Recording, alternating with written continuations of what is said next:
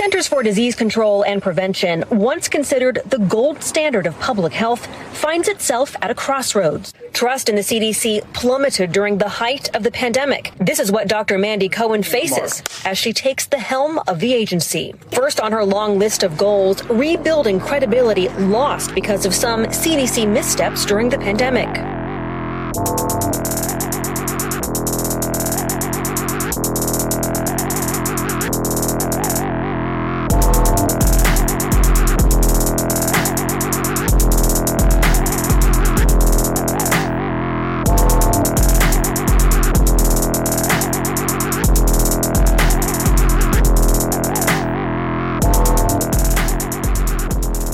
Welcome to the Death Panel. Patrons, thank you so much for supporting the show. We couldn't do any of this without you. If you'd like to support the show, become a patron at patreon.com slash deathpanelpod. You'll get access to our second weekly bonus episode and our entire back catalog of bonus episodes. And if you'd like to help us out a little bit more, share the show with your friends, post about your favorite episodes, pick up a copy of Health Communism or request it at your local library, and follow us at deathpanel underscore. Today I'm here with my two co-hosts, Artie Vierkant Hello. and Phil Rocco. Hiya. And the three of us are going to be discussing Mandy Cohen, who is President Biden's newly appointed director of the Centers for Disease Control and Prevention, who was just sworn in starting her new job a couple weeks ago in early July. Two years into the Biden administration, here we are again with yet another big staffing shakeup. We're, you know, just two months out from the end of the COVID public health emergency.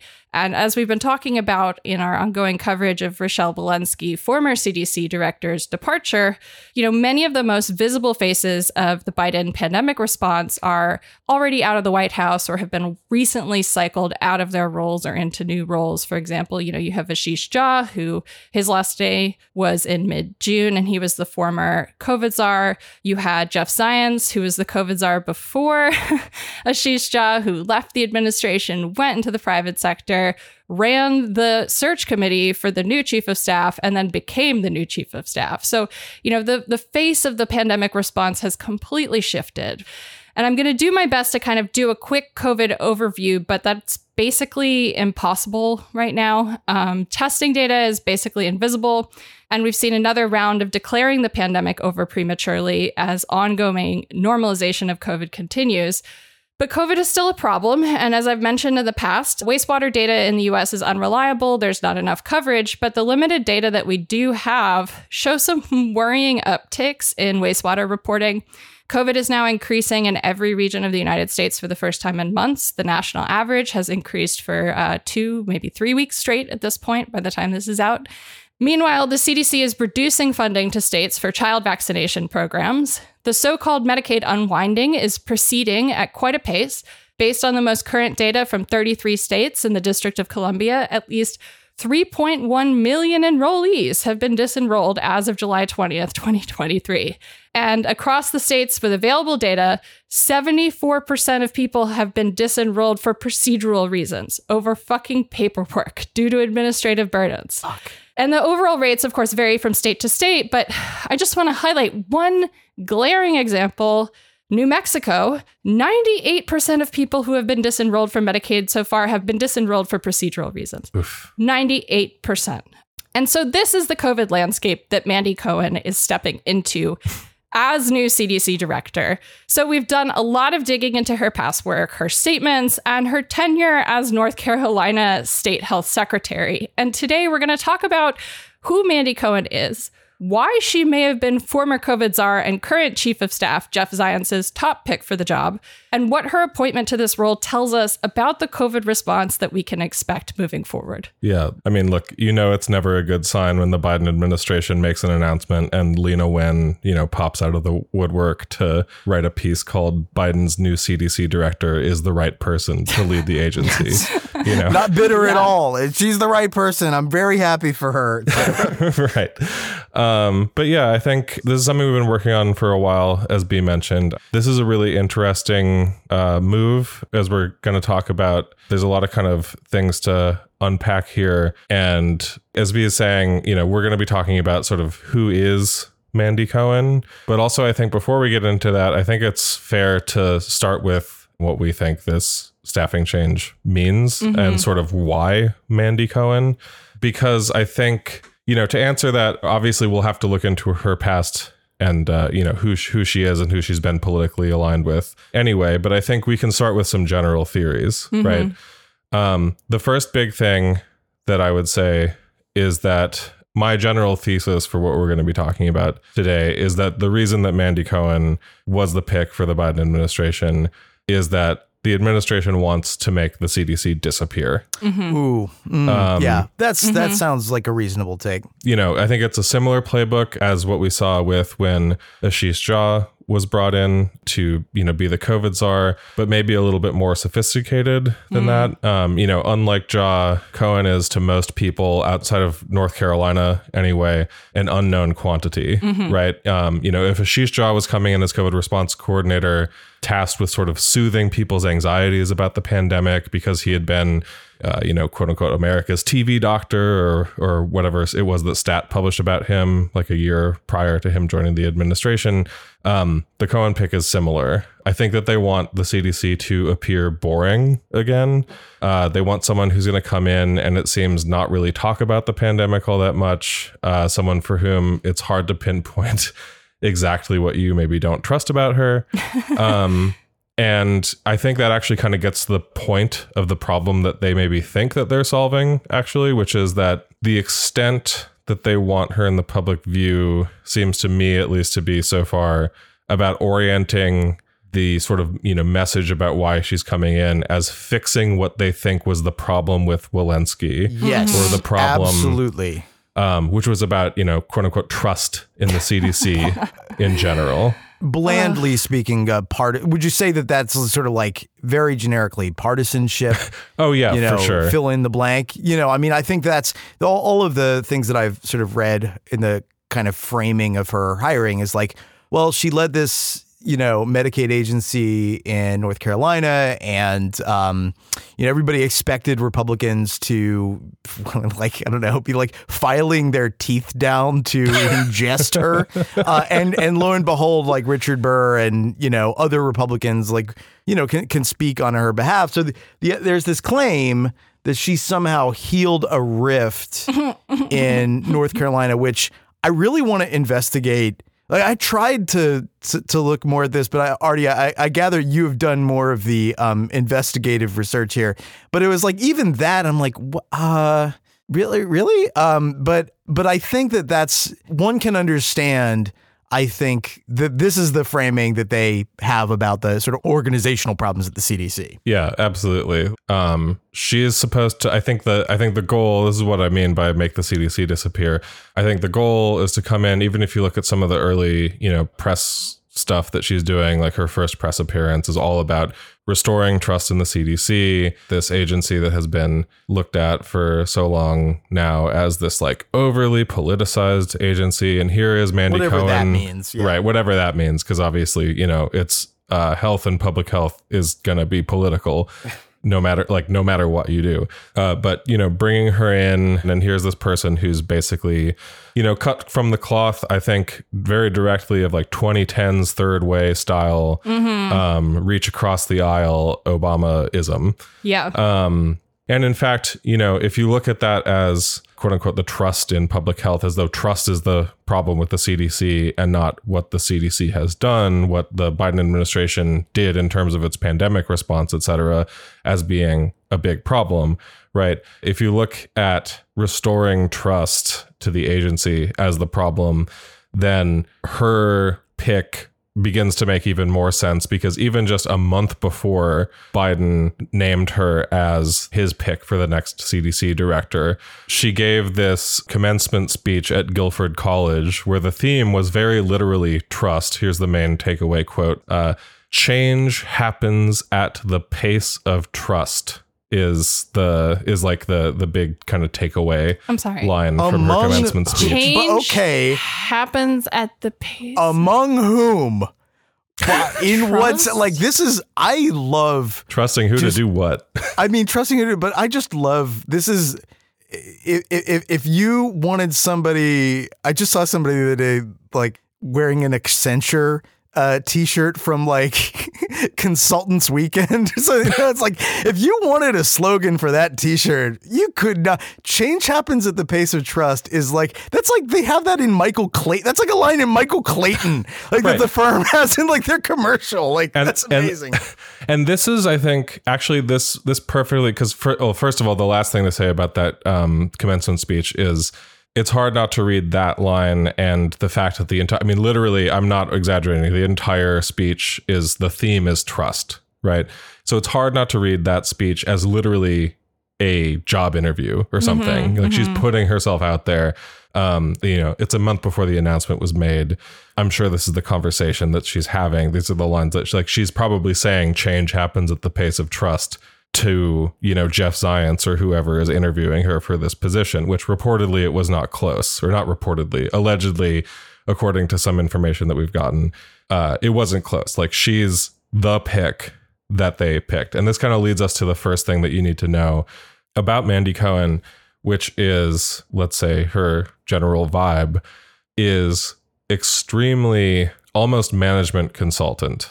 Oh, right. oh yeah, Um, that's yeah, that's right. Her whole leadership style, if you will, is very, you know, slide deck or rather elaborate PowerPoint presentation with weird neologisms thrown in, very management consultant. And so it will not surprise you to learn Cohen has been for a long time acknowledged as having personal affinity with Jeff Zients, which I think is how she got the job.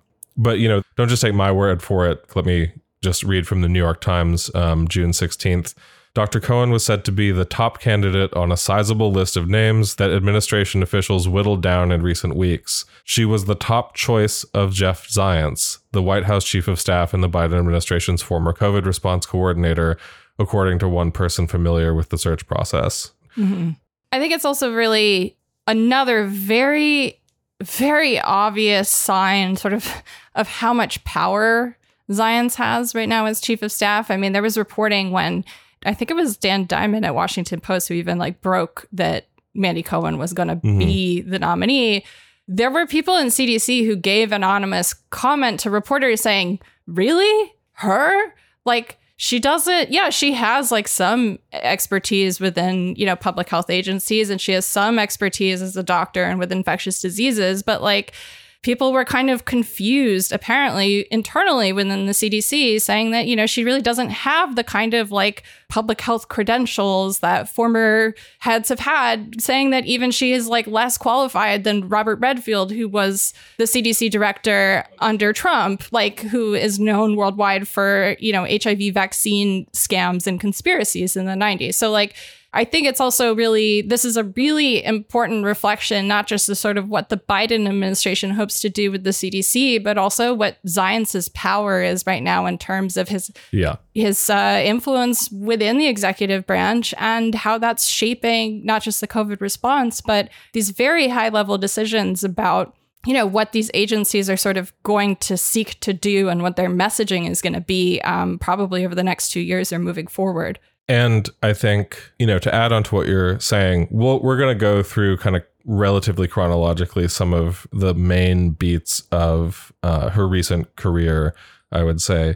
But the big takeaway that I can just say before we sort of get into that, because I think it's kind of useful to know going into the list of what she has been doing, her career like yes she was the face of north carolina's pandemic response in 2020 and 2021 right?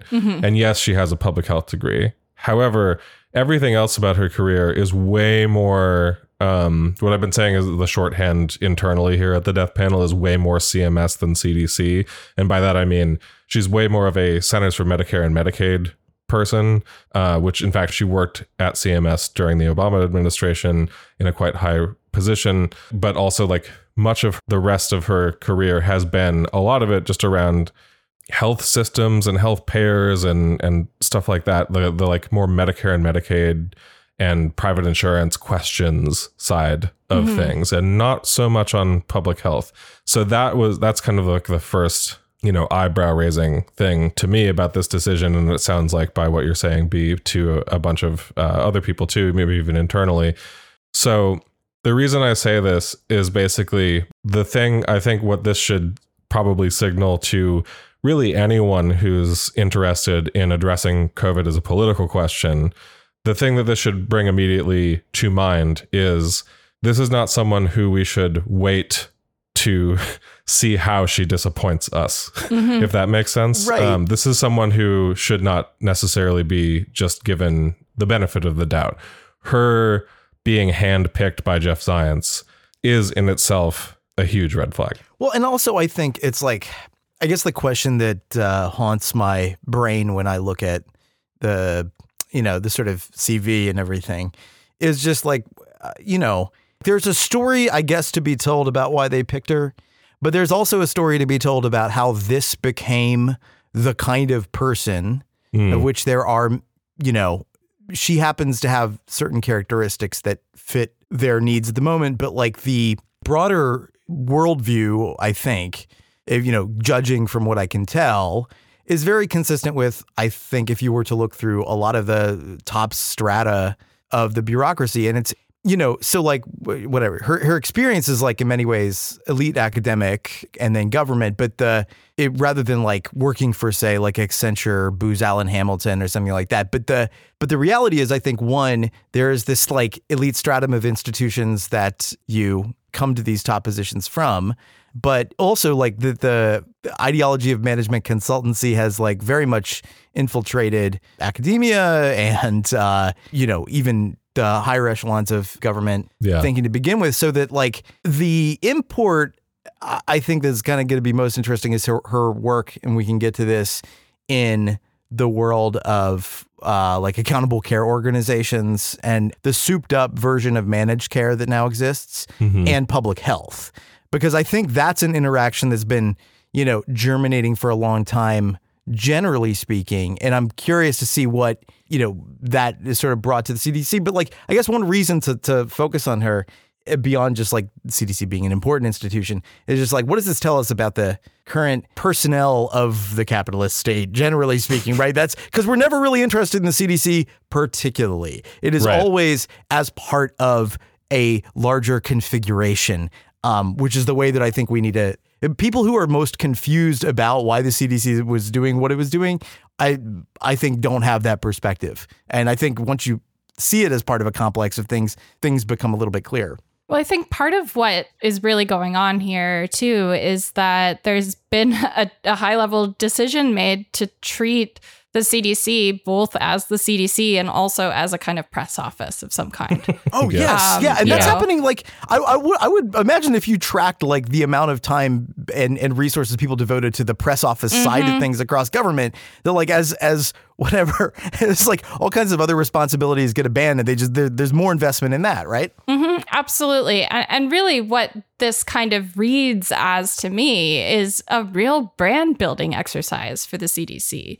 You know, part of, I think, what has struck me the most from the work that we've done recently, looking back at Rochelle's time as CDC director, you know, Walensky kept mentioning a couple things that have just really stuck in my head the more I dug into Mandy Cohen's background and her work, especially in North Carolina, where she kept saying things like, uh, you know, beyond the trust stuff, Walensky was like, you know, we've got, you know, 50, 100,000 web pages, right? Like all these things say different things. The website is a mess. We weren't ever intending for we the public to by read it. facts. Yeah. You know, like, you know, these kinds of ideas about like, okay, well, is the sort of trust problem being conceptualized is fundamentally like the fact that they're seeing the CDC as an institution having made um, a shift that it was not prepared for from a private institution almost that was like reflexive of the government and of professionals and not really used by the public into a kind of public facing press, you know, modal entry point for the administration's agenda. Yeah, no, exactly. And I think two things about this in general that I would say.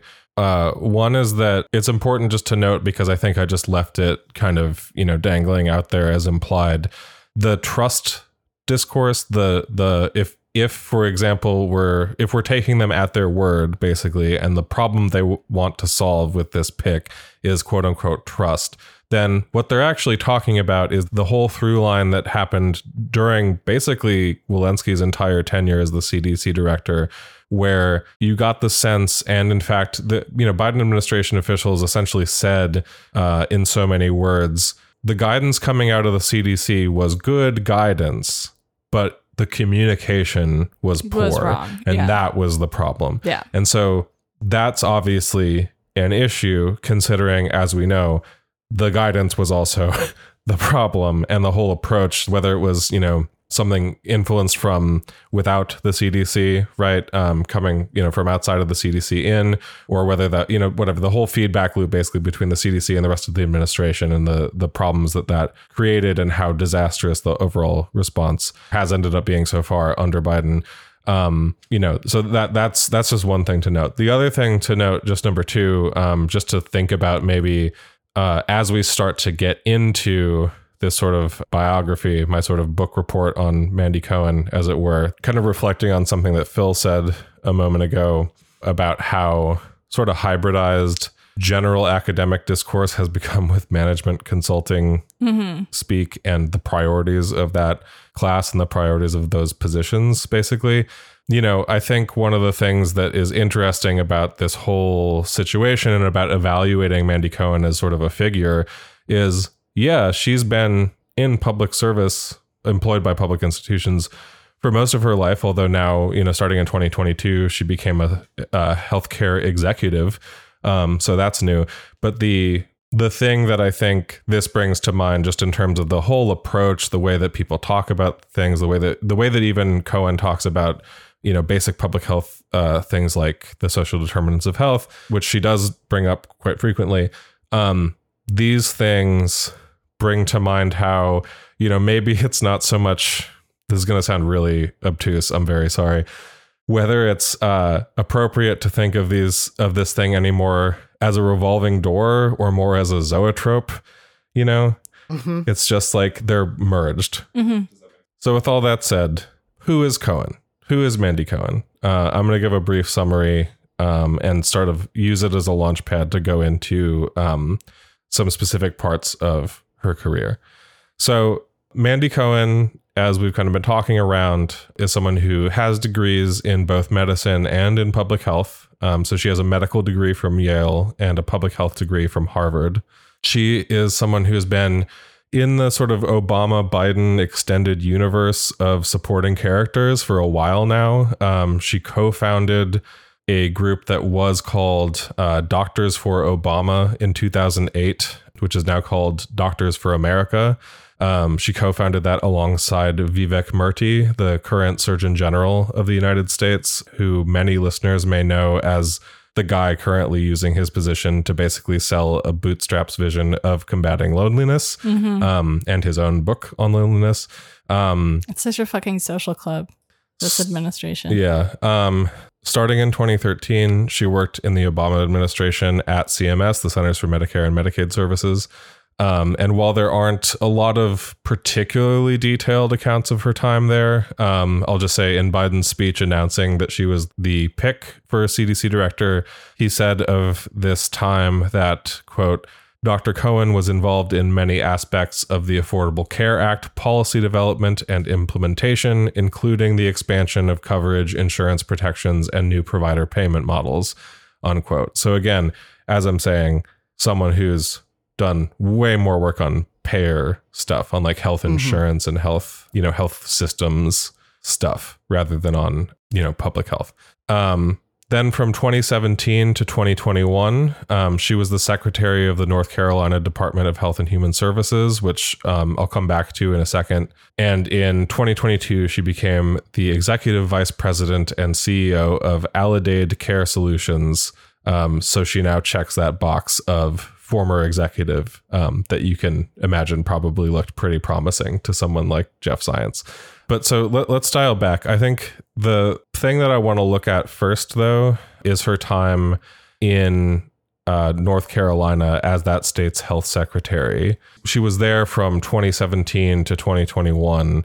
And so she actually spent more time in that role working on sort of non-pandemic stuff. Like she she spent more time in that role pre-pandemic than she did Sure. during the first two years um, of the pandemic while she was the face. And it seems like the big thing that um, she is cited as um, like as an accomplishment is persuading Republicans to get on board with Medicaid expansion. But the evidence on that is actually kind of dubious, especially given that the state hasn't yet implemented uh, Medicaid expansion, and that really the change in the paradigm came with a, a very different lobbying strategy that focused on like local chambers of commerce, and only in like the last year or so. So like I'm like and and her role in it i don't know did you get any set like that seems to be what people cite as one of her major accomplishments but then like exactly what she did to make that happen seems like it's just I, it's, it's a black box Right. Yeah. So, I mean, for context, you know, North Carolina is, as Phil's saying, is, you know, one of the several states that still has not expanded its Medicaid coverage under the, you know, new provisions that were made possible in the ACA, right, under Obamacare.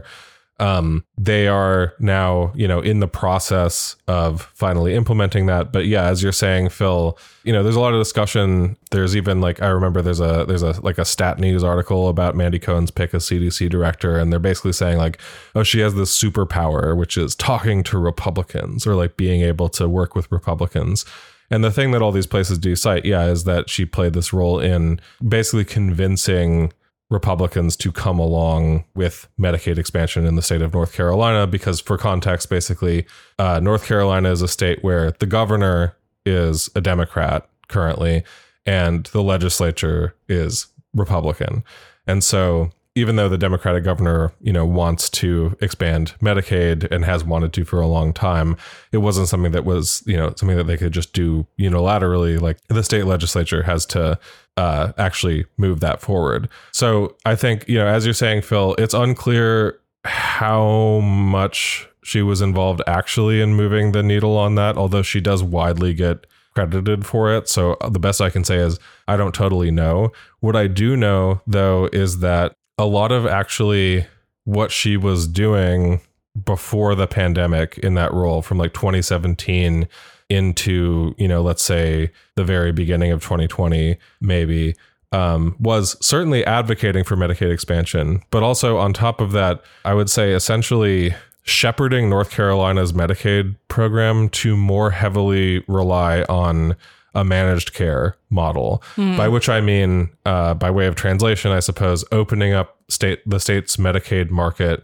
uh, to more heavily rely on private insurance companies. Um, again, don't just take my word for it. Here is how Raleigh Magazine, uh, which is a magazine for the city of Raleigh, North Carolina, summed it up. Uh, quote. Cohen is well respected on both sides of the aisle, navigating a rocky divide between Democratic Governor Cooper, who wants to expand Medicaid under the ACA, and the Republican majority state legislature, which does not. Cohen has helped guide the state through a transition from fee for service Medicaid to a managed care model by which the state contracts with insurance companies that are paid predetermined rates to provide healthcare services. So this might be kind of like a, a subtle thing at first, right? But what we're talking about is she is taking uh, a program, which is the pre-expansion Medicaid within the state of North Carolina, and transition their care into something that is designed to be, you know, more efficient, more cost saving. It's the kind of move that like I'm sure was kind of sold as a way to justify, well, here, if we make sure that we're going to be implementing these cost saving uh, organizational redesign measures like managed care, we're going to be able to expand Medicaid because then we can afford it. But what is not being said there is, well, what happens in the transition from fee for service to managed care? Why is managed care? Even talked about as being more efficient or more affordable and easier to scale. It's because there's an amount of rationing and care that's withheld in order for managed care models to work. I mean, it is one of the most difficult uh, insurance schemes to navigate as a patient. I know a lot of disabled folks who are on Medicaid managed care plans, and they are the people that I know out of everyone in the United States who have to fight the hardest, who have the most restrictions on their care, the most narrow networks. And at the end of the day, a lot of what's going on here is that, you know, the money kind of gets soaked up by the insurance companies who manage these um, plans. So what you have is is essentially like a plan where you have a, a standard payer, a fee for service, right? Like traditional Medicare. And a managed care plan is essentially to completely eliminate that and oftentimes introduced basically kind of like almost an HMO like structure where you have like a group of doctors that's approved on this plan. You have a, a group of very narrow, very tightly negotiated formularies. So the drug restrictions are really high. And then oftentimes these models work with like limits on the amount of times that you can use them. So whenever we're talking about like the most draconian Medicaid programs in the United States, like Texas, where you know it's like you've got counties where there's like th- limits on three medications max per person. Right. Those are the Medicaid managed care models, Yeah. and so it's taking like a very small program that probably you know was serving just a very very narrow segment of like the most dire folks in North Carolina, and saying, you know what.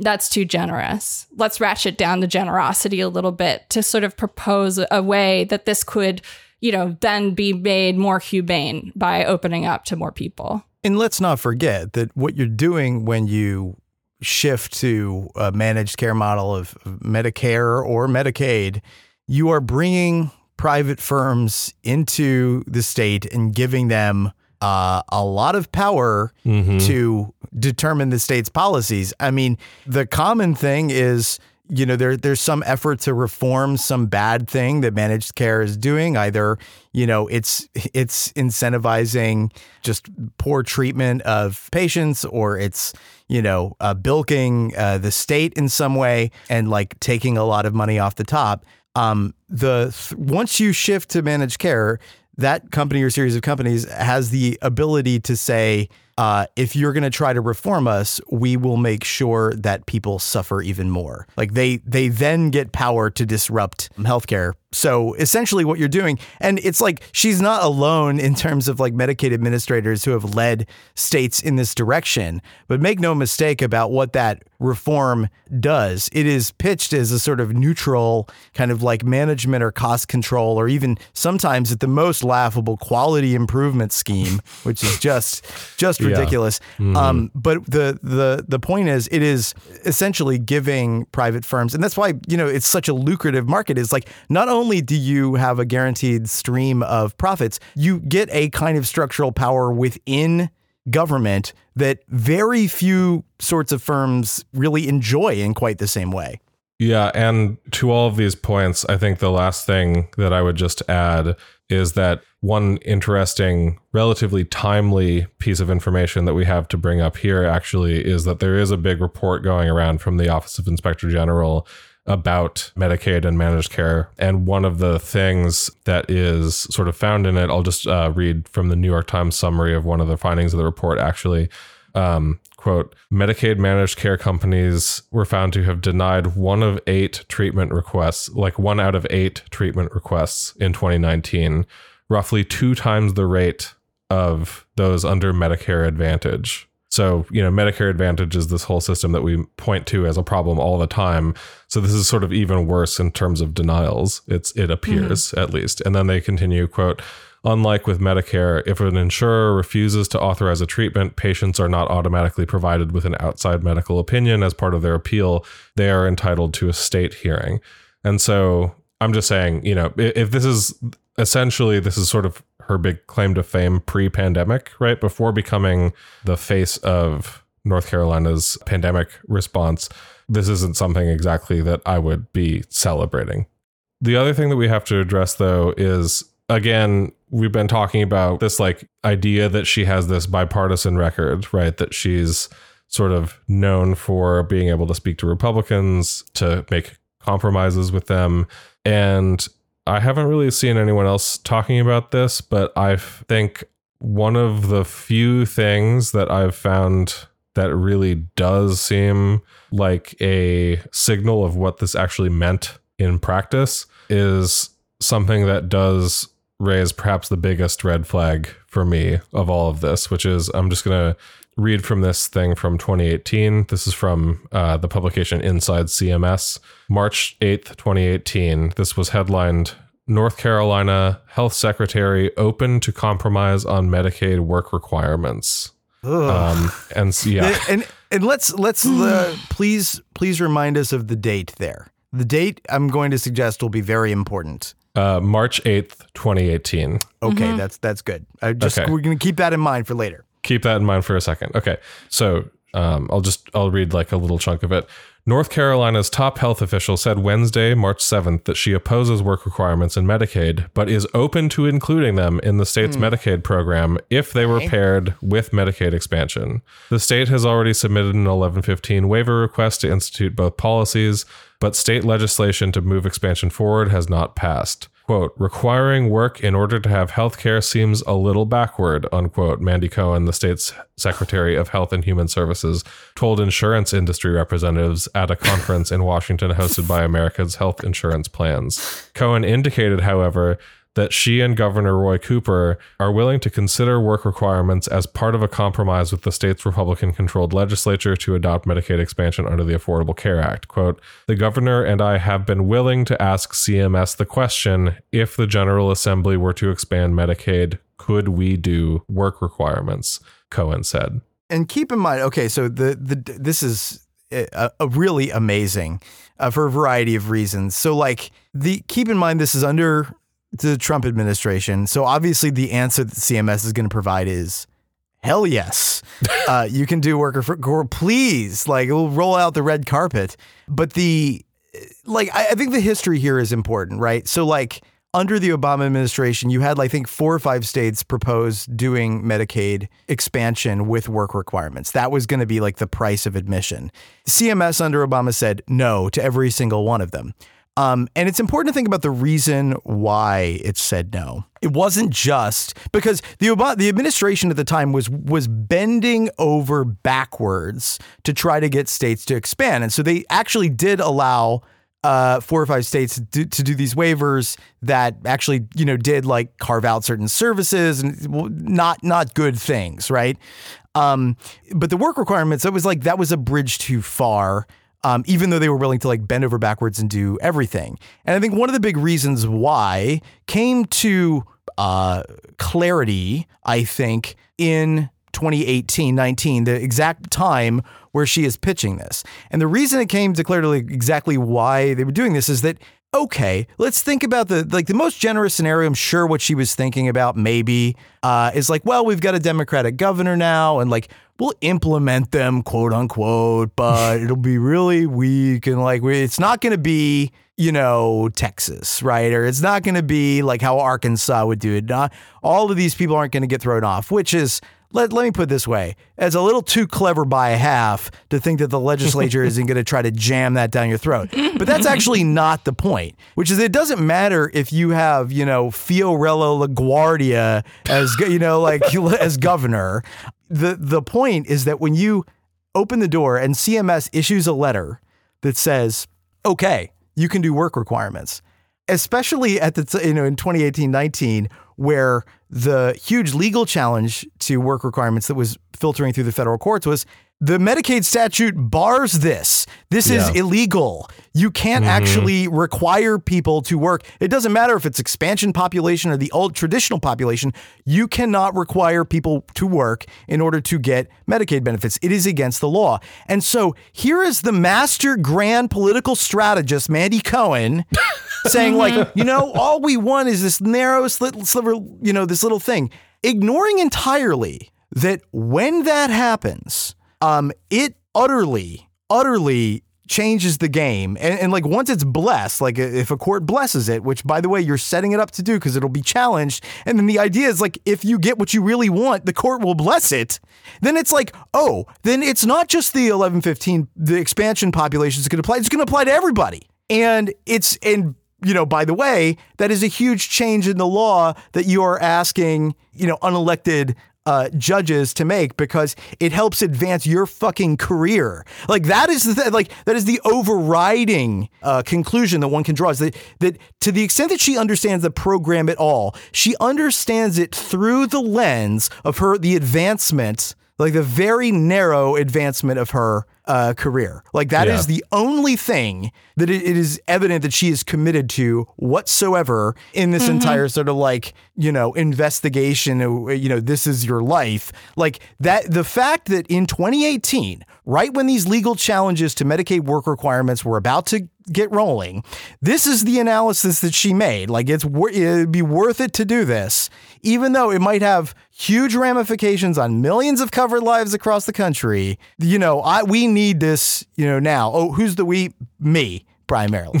Well, I would say, you know, she also has really worked hard to punish the poor. When you combined the shift of Medicaid to managed care with the way she puts, you know, the option of, well, she doesn't support it, she doesn't like it, but she's open to discussing um, work requirements, also paints a very clear picture that she's willing to throw her state's most vulnerable residents under the bus as Oh, health yeah. secretary to build her brand and her career. Right. And now look, you know, Cohen's going or not going. Cohen is now the director of the CDC, you know, not the head of CMS, not the head of Centers for Medicare and Medicaid Services. Like if she was going to be the head of CMS, you know, this kind of willingness to quote unquote compromise would be completely unacceptable and probably would have been the subject of a lot of political discussion over the last couple of weeks, right? But obviously, I think she's you know been able to skirt by. Like no one's gonna no one's gonna flag this and say like, oh, the CDC director can't be someone who's like open to work requirements or whatever. But I think it's very important to contextualize again to me because like to me, especially this thing of like what Phil's saying in terms of it being. I mean, the first thing like when I when I found this clipping basically, and I sent a screenshot of it to Phil. This was like a week ago or something. The first thing Phil said was like, "That is wild to have that position in 2018," and it's you know it's true. And that to me, I think you know I completely agree with this assessment that you know both of you are giving. To me, this what this shows me is that this is someone uh, kind of with no scruples, I guess, or willing None. either with like, or if she has scruples, like she's completely willing to abandon them.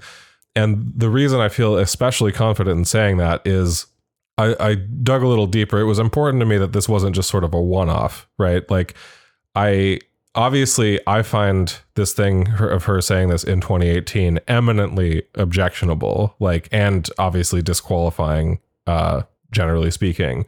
But imagine my surprise when then I found a clip of her saying almost the same fucking thing uh, four years later, last year in 2022. Um, so this is going to be our uh, first clip for this Okay. show. I'm gonna I'm gonna I'm throw this in preparing myself mentally and physically for this. Uh, but of course, a lot of the dialogue in state expansion has been around adding work requirements mm-hmm. to Medicaid expansion. Mm-hmm. Do you have any thoughts on that? this is a healthcare program, right? This is trying to get folks healthy, like philosophically. But okay, let's leave and leave the philosophy of that aside and just go to the practicality of, like I said, I want government to be efficient. We already know folks' income. That means they have income. That means they're working. And so, what we've seen in the other states that have tried to do some of these implementation of work requirements is that it is so expensive to actually do to set up the or, uh, the infrastructure to get everyone to report their their work. You spend more on that than than the few people who aren't working in in the system. It's like a it, it, it just it doesn't make any sense but at the same time like if that's what it takes to help everyone say I, I feel comfortable with this mm. you know, I am willing to have that conversation. I don't love it. I, I don't. I don't think that's where we should go. I think it's a misallocation of resources, and everyone wants us to spend our dollars wisely. But if that's what it takes, you know, both the governor and I have said that, you know, we're willing to talk about what that could look like. Now, I, I can't have folks who are caring for dependent children subject to the same kinds of work requirements. There are folks who are suffering from the opioid crisis, right? At some point, I need to get folks real treatment. And then, you know, th- the expectation is, of course, they, they want to go back to work. These are folks want to work. And so, how do we get them healthy enough to be able to work and, and, and hold a job? But like I said, I'm open to understanding what that solution is looking like. You know, I know that the House uh, Republicans uh, introduced legislation that that looked at cover, covering everyone with a work requirement. You know, uh, not my favorite, but th- this is the reality of where we are, and I think that I look forward to continuing that. I think that was a legitimate place to start our dialogue. Ugh. I hope we can move forward from that. And like I said, if that's what it will take to make everyone feel comfortable that that these folks are working, even though we we know they are, but if we have to do it, we'll have to do it fucking hate her. I fucking hate her already. no, but this is a, this is. I mean, a legitimate I, place to start the question. I love. I I, I, sorry. See, I can't even love talk. The the clarity that this provides because this is a very particular kind of uh of person, which is Slippery. the you know yeah. the um the person who thinks they're playing twelve dimensional chess but the person that they're playing it with is like Kasparov. Like, you know, they're like, uh huh, yeah, okay, uh, all right, child. Like, this is, you know, it's like, yeah, this, I'm willing to like begin a discussion here. Okay.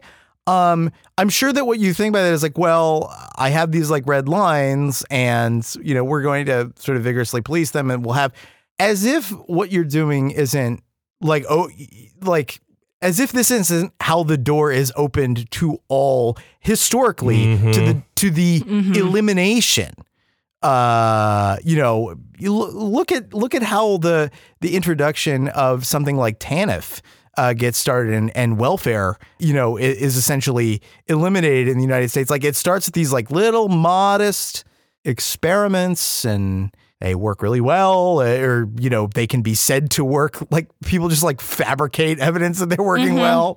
And um and then you know and everyone's like well it's interesting. It's a puzzling sort of interesting idea. And it's like okay all right that's that you know the, all of these like little drops of water. And so it's like and it's and it is the road to hell is paved with pra- with this this particular version of pragmatism, mm-hmm. right? Or what passes for pragmatism. These people these people wouldn't know pragmatism if it hit them in you know in the face. Uh, but uh, but yeah, this is. I mean, again, yeah, this is a great way of advance. I think it's a great way of advancing your. Uh, to really advance, the lesson of this is to really advance your career. There can be no red lines for you. Everything is on the table. Everything has to be on the table right? And i think that that what really bothers me is her willingness to not just say like oh i'm open to it but to to literally say things like this is a legitimate starting point for this discussion. This is a yeah seriously. this is a thing that i don't like but it's still legitimate and valid to have on the table. And i'm going to give my respect and deference to the fucking ghouls who are salivating over work requirements. And the people who are under the work requirement themselves theoretically right? Like she has no compassion for that where's the you know where's the legitimacy for their right to just have care without being surveilled supervised and subject to administrative burdens and work requirements? Even if it just does a very small portion of the population what pleasing 10 republicans is more important than not punishing 1500 poor people? Like who cares? This is the kind of calculus you do not want someone who makes these kinds of judgments in a role especially in a role during a pandemic managing risk and and rationing and allocation and meeting needs like, you know, policy equity in terms of recommendations and guidelines. I mean, how is this woman going to approach the language around recommendations for immunocompromised people, right? Like, what does this make you think about? how she's going to balance priorities and who she's going to like have in mind when she's making compromises. Like yeah, I mean, it's only her, you know, and it's the image of the CDC, you know, insofar as that is what she needs to to continue to sort of build her resume. Yeah, I mean, and that's why I kind of left that as a long clip too, because it, I think the whole arc of it is really interesting because you get this. I mean, when I first heard it too, you know, I, I saw this thing, I knew she was going to be talking about work requirements in it. And I'm like, okay, great. I, you know, hope that by you know, but four years later, by 2022, she's going to go in there and say, like, oh, yeah, no, obviously we can't do working requirements under any circumstances. Right. And then she starts her answer by saying, the thing so many people say that is a good reason to then say, you know, and I oppose work requirements, which is why would you do that? It just adds all of this administrative glut and it costs more to police the work requirement anyway, then you're going to quote unquote save in basically rationing care away from these people, right? Mm-hmm. And then she pivots to, but if that's what makes everyone feel comfortable, makes who feel com- you know what I mean? Insurance It's- companies.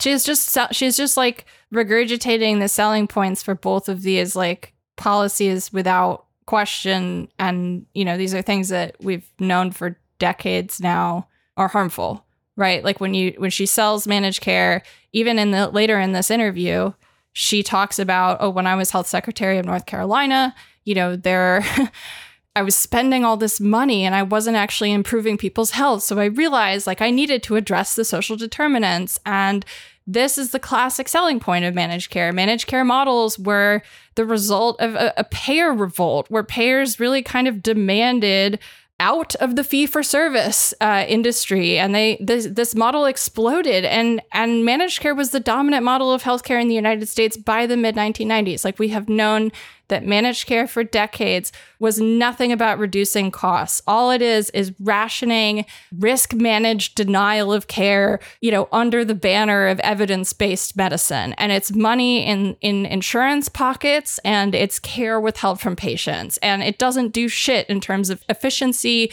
It doesn't improve the social determinants of health as insurance companies claim and she's willing to go out there you know decades into you know the very obvious problems with managed care and hold water for it and shill for it and advocate for it.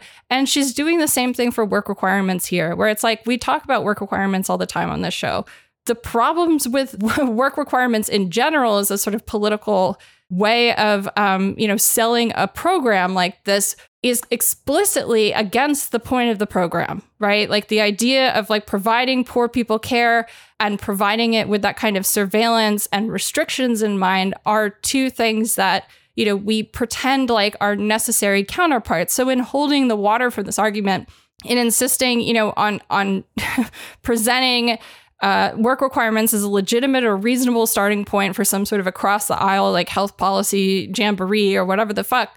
Like all she's really doing is continuing to maintain the status quo and maintain a health system in the United States. It's not only not a fucking system, but that's one that's designed to just extract from and punish the most vulnerable and the most impoverished people who, you know, are in the position to even use it and abandon everyone else. And part of what's going on ultimately is that she is popular with Republicans because she is okay with a lot of the ideas that they're okay with. And she's Right. willing Yeah, like- to sit there, right? Like, She's not doing anything. She's there's no special magic to Mandy Cohen's third way across the aisle. There's no technique to it. She literally, whether she agrees with them or not, she gives legitimacy and room to their ideas. Don't wonder why Republicans like her. That's not a good sign. You know what I mean? This is not this is not how you build trust, right? Like the person who's supposed to build trust with the CDC is someone who repeats insurance company lies about managed care, you know, in the year 2017, who repeats lies about, you know, work requirements in the year 2022, right? Like this is the person who's going to build trust, the person who is a mouthpiece for for private insurance through her public speaking basically. I mean, Great. look, if you, you know, there's a lot of ways to build trust, and it depends on with whom you're trying to build trust. So if you're trying to build trust among what, Republicans that you're not going to do very much about the pandemic anymore, then I mean, it seems like she's a good pick. With that in mind, let's um, move on to her time still in North Carolina as the health secretary of the state, but the time for which she was the face of their pandemic response. You know, like so many things with this overall trajectory that we're looking at, you know, we're not going to be able to touch on everything, but I'm trying to distill a couple of just like quick points to make sure that you get an idea of, you know, who she is and what perspective she's coming from and some of the ma- main uh, kind of you know things we might take issue with or things that might be uh, sort of red flags for us to keep aware of. Um, and to sort of summarize, I suppose you know there's a lot of stuff. If you look at pretty much any article about her coming in as CDC director, they'll talk about her time as the head of like the you know the face of North Carolina's pandemic response. They'll talk about the uh, 150 or more um, press conferences that she gave during uh, her time doing that in those two years, 2020 and 2021. She left by the end of 2021, which um, for long-time listeners may be a first red flag that you can think about in terms of the timing for when she decided it was a good time to leave the job. But I digress. Um, in any case, looking into her time uh, doing this, this is one place where you can just again casually glancing at it. You can see that she has that Jeff Zients uh, management consultant flair to her that i was talking about earlier. Um, the north carolina pandemic response was filled with all sorts of cutesy turns of phrase and neologisms. Um, for example when north carolina began to drop or dismantle their stay at home orders. Um, they replaced it with a safer at home order um, which I do understand was also language used in a couple of other states. I think Wisconsin was one of them. Uh, yeah, exactly. Right, Phil? Yeah, safer at home. But um, you know, Cohen also had a thing that she said all the time um, that is something that uh, people grew to you know really know her for actually, which is um, instructing people to practice the three W's: wear, wait, and wash. Uh, meaning wear a cloth face covering if you will be with other people. I'm reading from the actual thing. Um, Our recommendations. So their yeah. recommendation was a cloth face covering. Wear a mask if you will be with other people. Wait six feet apart and avoid close contact. And wash your hands often with soap and water for at least 20 seconds or use hand sanitizer. In any case, here's the thing really to know about Cohen's time as, you know, the face of the North Carolina pandemic response. Um, the main thing, I mean, to know is North Carolina was one of the first states to walk back their stay at home orders. Don't just take my word for it. Uh, I'm going to play a clip from NPR from 2020. Um, and while I'll play the clip in a second, uh, just note so this story is from June 11th, 2020, pretty early. Um, and for context, in the description of this little spot, uh, it notes, quote, North Carolina became one of the first states to reopen when it lifted several restrictions related to COVID 19 on May 8th. Um, so before you hear this clip, uh, just to reiterate again, the date was June 11th, 2020, not 2021. Not 2022. I say that because when I first heard this, uh, I got a little bit of vertigo from hearing how similar the language uh, sounded then um, in June 2020, uh, just a few months after the first you know, state reactions to COVID in the US uh, came through as it does to like later, much later periods in the pandemic. So, uh, again, this is from June 2020 uh, from NPR's Morning Edition. Many parts of the country are trying to get back to life as it was before the pandemic. Arizona, Florida, Oregon, and North Carolina's number of cases nearly doubled in the last three weeks. All four of those states are also in the process of reopening. Just last week, North Carolina recorded its largest single day spike since the pandemic began.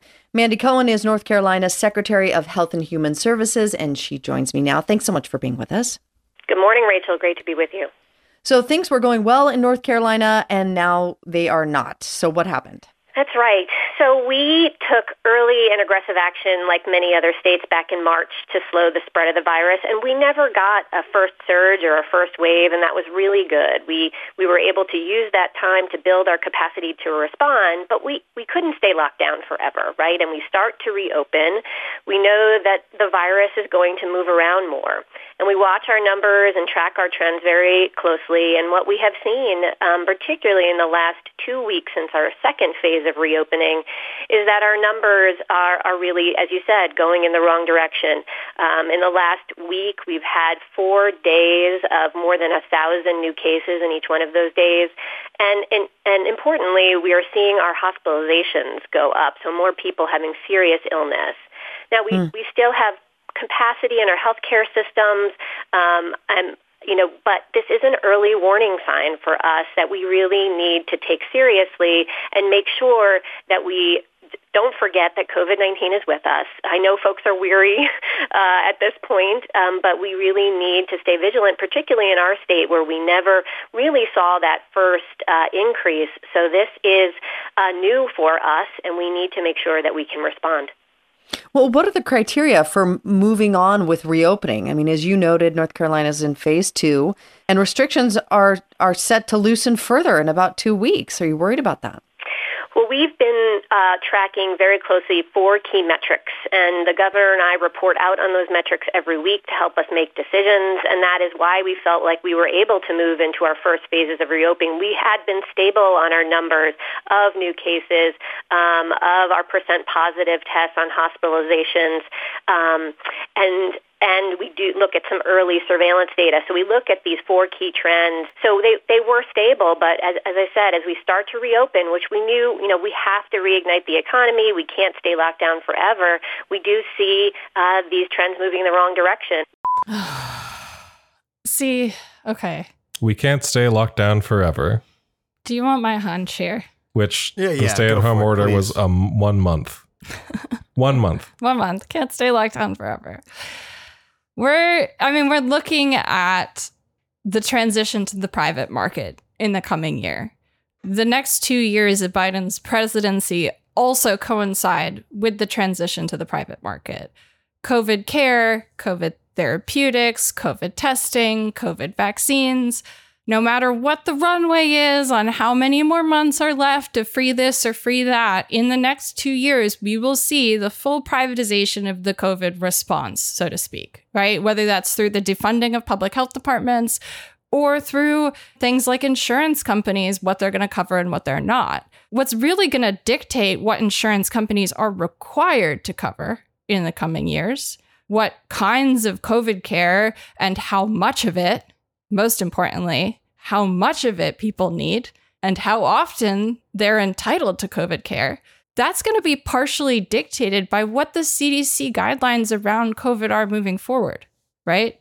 So, if you put someone in the position of CDC director who doesn't understand the need to make sure that these policies don't put some sort of undue burden, then Mandy is a perfect pick, right? She is someone who is here to really sort of put a third way spin on I think leading the CDC through the next couple of years, which is going to be building the trust, so to speak, of these recommendations, such that, you know, the pressure on insurance companies to take over this high cost of care that has previously been on the government is not something they're so worried about in this transition. Because I think it's it stands to reason that one of the things that people like Jeff Zients um, are hearing a lot from their friends on the corporate side is, you know, okay, well, like you're pushing this to the private market, you're making this our problem, right? We know the Biden administration is having all these talks with insurance companies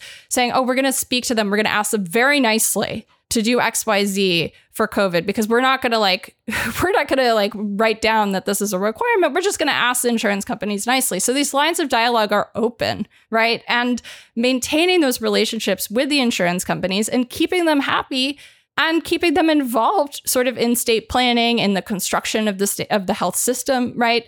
These are things that Mandy Cohen excels in. Like we have all of this evidence from her history um, and her her tenure in North Carolina, whether that's we can't stay locked down forever, reopening after one month with clear evidence that reopening directly led to more cases and it's quickly getting out of control. But like, okay, we did it. And the point was always to move forward with no on ramps back on, just off ramps, right? Like these are the kinds of um, sort of decisions, right? That she she's still willing to justify using, you know, whatever rhetoric or language is appropriate to justify them, whether that is something that she believes in or not, or that she agrees with or not. Whether, you know, I think I obviously am extrapolating from like her comments on work requirements and managed care and the pandemic here to make a kind of prediction about what kind of CDC director she will be, but I don't think it's unreasonable to expect her decisions to be very favorable to private insurance companies and, and sort of her leadership to be really about not just building trust with the American people, or maybe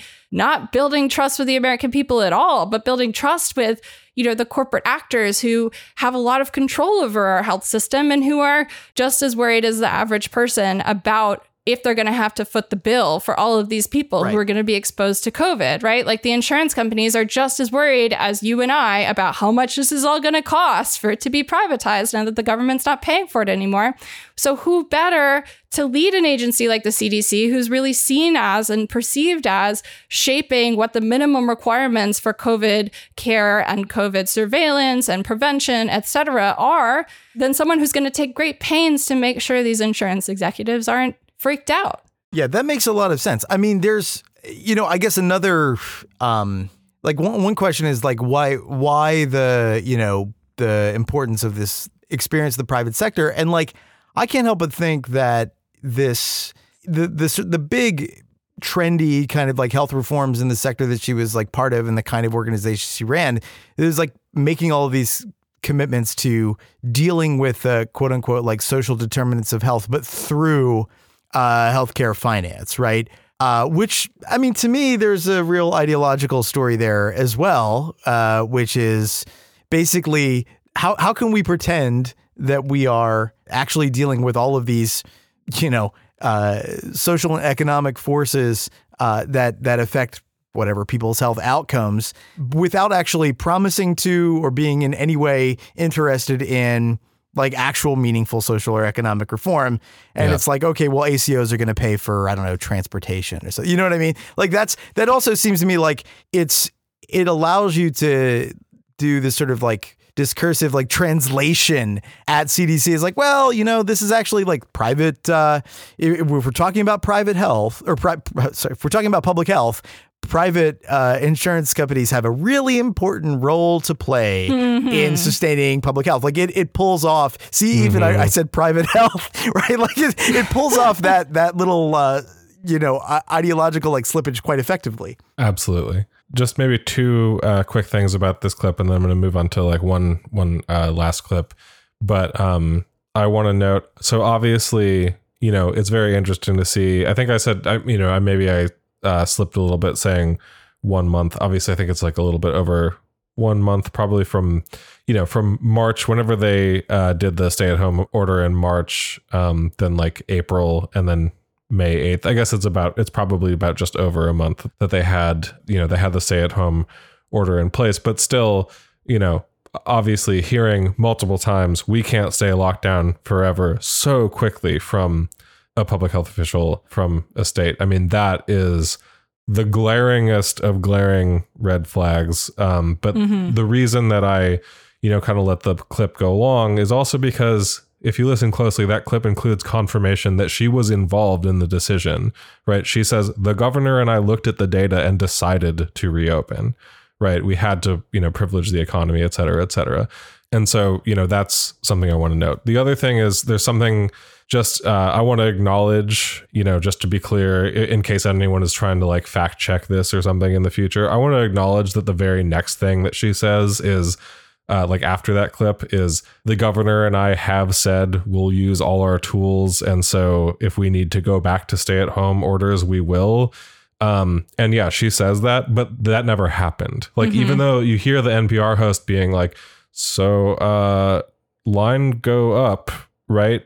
Is it like numbers are going up? Isn't that um maybe a sign that you know are like are you really gonna you know continue to further expand the reopening and go into the next phase in the next couple of weeks um and they did right so they they like they did absolutely you know the the like we will you know go back to stay at home orders if we if we uh need to like that never happened right? Um so i just you know want to be really clear on that. Like so many other states as we've talked about the reopening only ever went in one direction.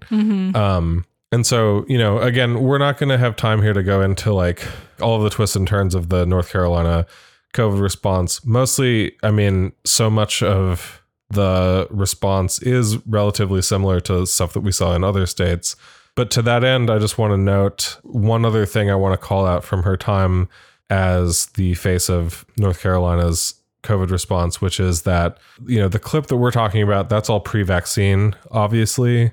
In 2021, that last year that she is uh, in that position, in 2021, I do want to note that there is definitely a shift that they take in their overall trajectory and their overall response. You know, some listeners may recall our episode, um, How Liberals Killed Masking, um, which is largely about the complete mess the Biden administration made through its masking policies in 2021.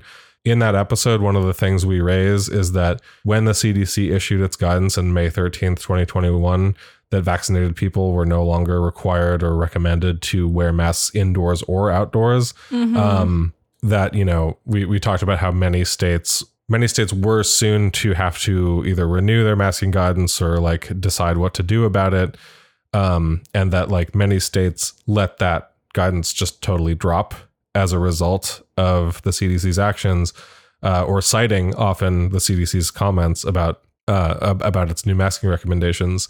Um, North Carolina was one of those states. I just want to just want to flag that uh, really heavily one day after after the CDC made its uh 2020 like spring 2021 change on May 14th 2021 uh is when the North Carolina mask mandate expired. And and it never came back. It's one of those states for whom or for for which the mask mandate never came back. So just you know noting that.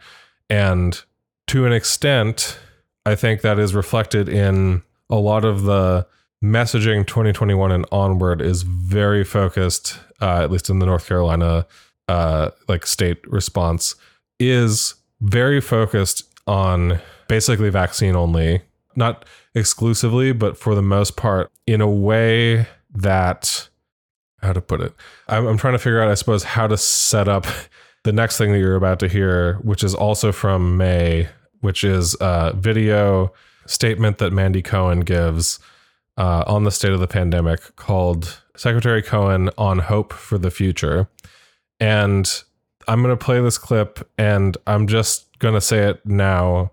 What this reads to me as, and we can discuss it, but what this reads to me as is a demonstration of exactly the kind of thing that I am a bit cons- more than a bit concerned about with Mandy Cohen's tenure as CDC director going forward, which is seemingly uh, extreme party loyalty to a fault, mm-hmm. paired with really being specifically able to kind of hit the lines, if you will. So, yeah. uh, so yeah. here's um, here's this. So I am very hopeful about where we are as we sit here in May of 2021. And it's because we have the tools to beat back this pandemic now. And we have the tools for everybody, meaning that we have vaccines available for everyone who wants it. Um, and we want to make sure folks know that the vaccine supply is there, they are safe, they're effective, and they're free. Um, so make sure you're getting your vaccine today. I'm, i know it is the way that we are going to turn the corner on this pandemic, um, and that makes me hopeful for the future. We know we have a lot of work to do to think about ongoing recovery from this uh, this crisis, but the fact that we have pulled together as a state and as a community makes me hopeful that we are going to build back better and we're going to be stronger than ever. The fact that she said build back better. She's on it. Perfect. We have the tools, all the tools we need for everybody. Yeah. Anyway, I mean, I think, you know, as as we move into the the sort of next stage of uh, the pandemic, obviously covering it is going to be increasingly difficult. But I think you know, what's clear about just the work that we've done getting ready to record this episode on on Mandy's, you know, the last 10 years of Mandy's career, I think it's going to be really kind of difficult to uh, work with some of the sort of statements we're going to be getting with her because she very clearly, you know, checks all of the boxes for like media training that Rochelle Walensky did not. You know, I don't think we're going to be able to expect um, slips like masking is the scarlet letter of the pandemic, or, you know, it's encouraging news that all the people who are dying of breakthrough deaths are, um, you know, people with more than one pre existing condition or whatever, you know, more risk factors. But I do think, you know, to to people who are paying close attention, right? And it's going to be very important on uh, to try and figure out how to communicate this broadly moving forward.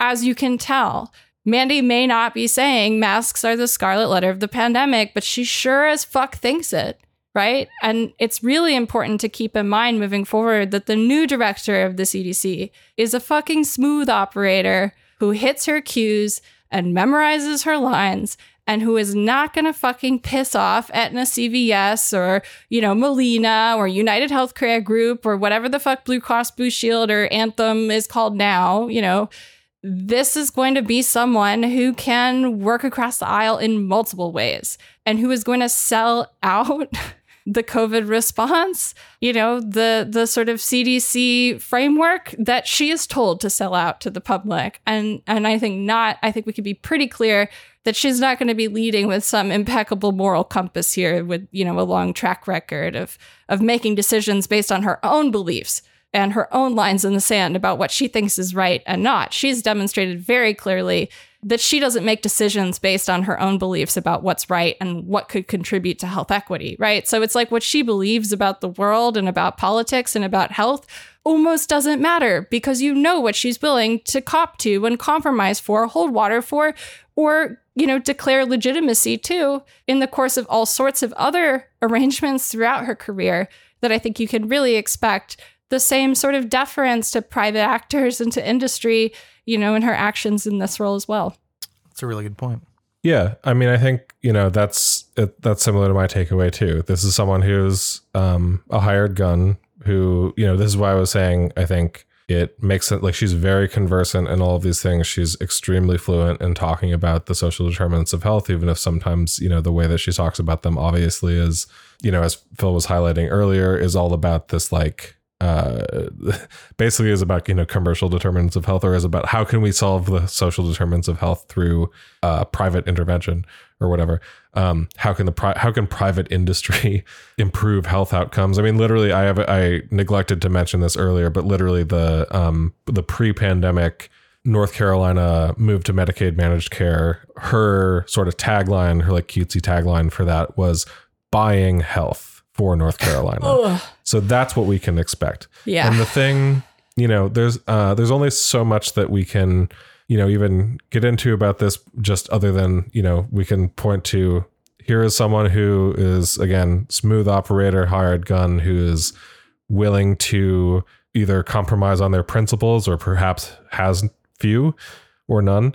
But I think um, you know, my main takeaway for this is at least in the short term, for the most part, she's you know not been super right, right out front of uh, the media very much. Although she is making a big point to post a lot on Twitter about running around the CDC maskless, trying to meet everybody, which I find um, kind of grotesque in its own right. Um, Yeah.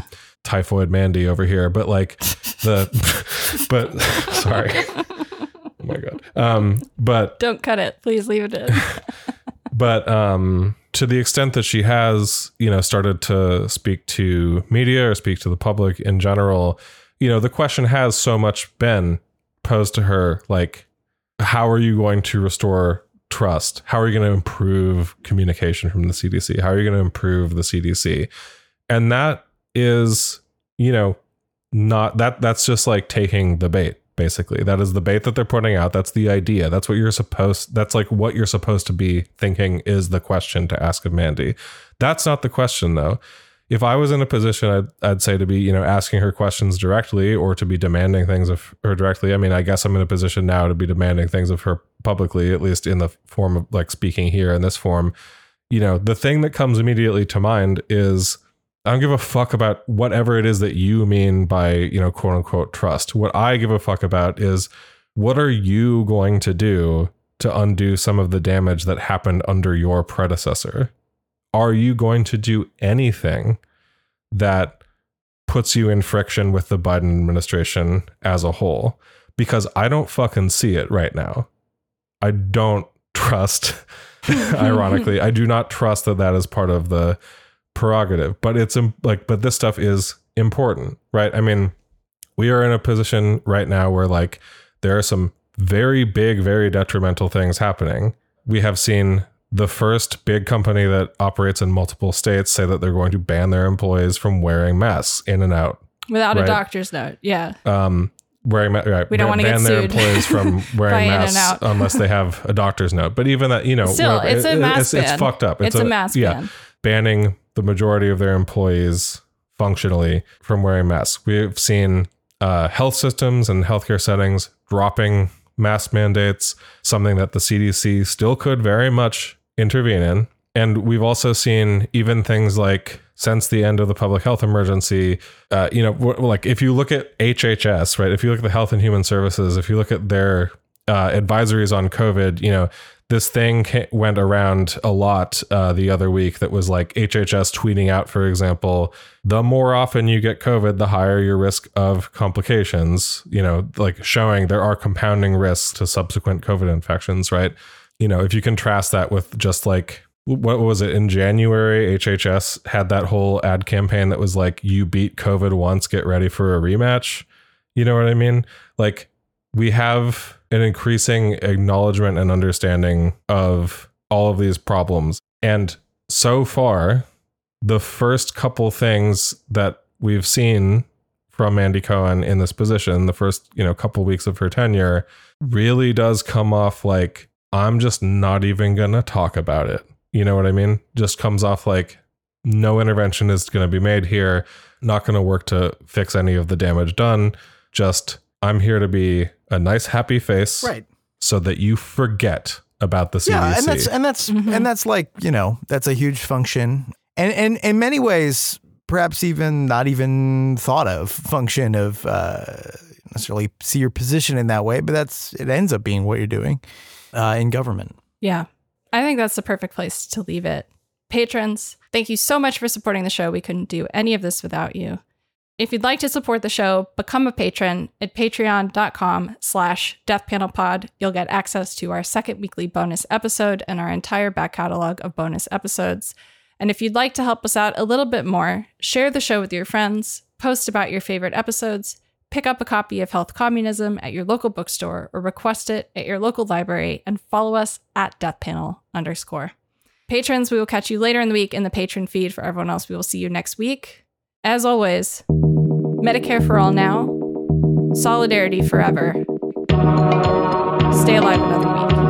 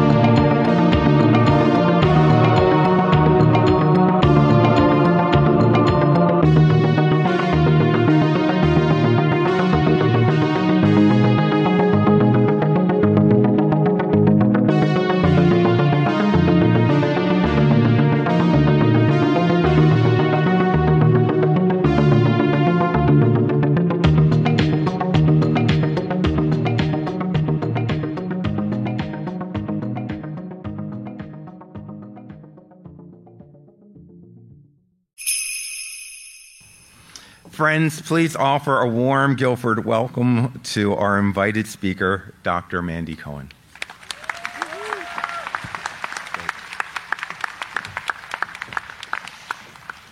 So today, with the sunsetting officially of the COVID state of emergency, I thought it would be a time to look back and reflect.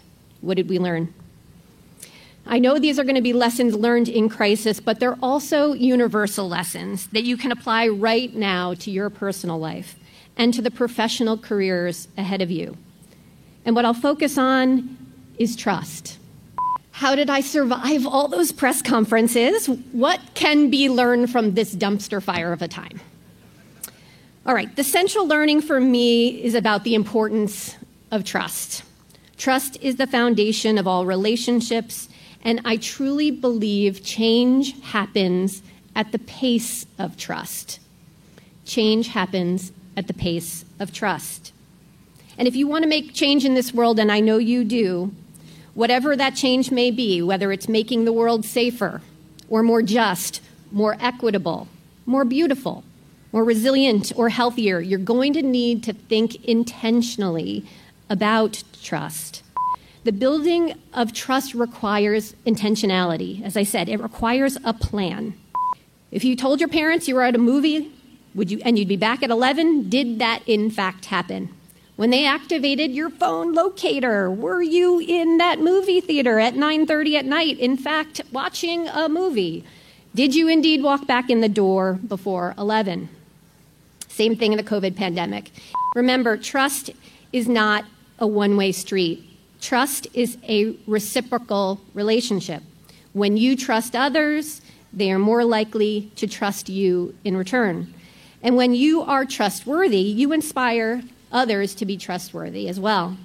And before I close today, I want to touch on one more aspect of trust, and that's really for all of us.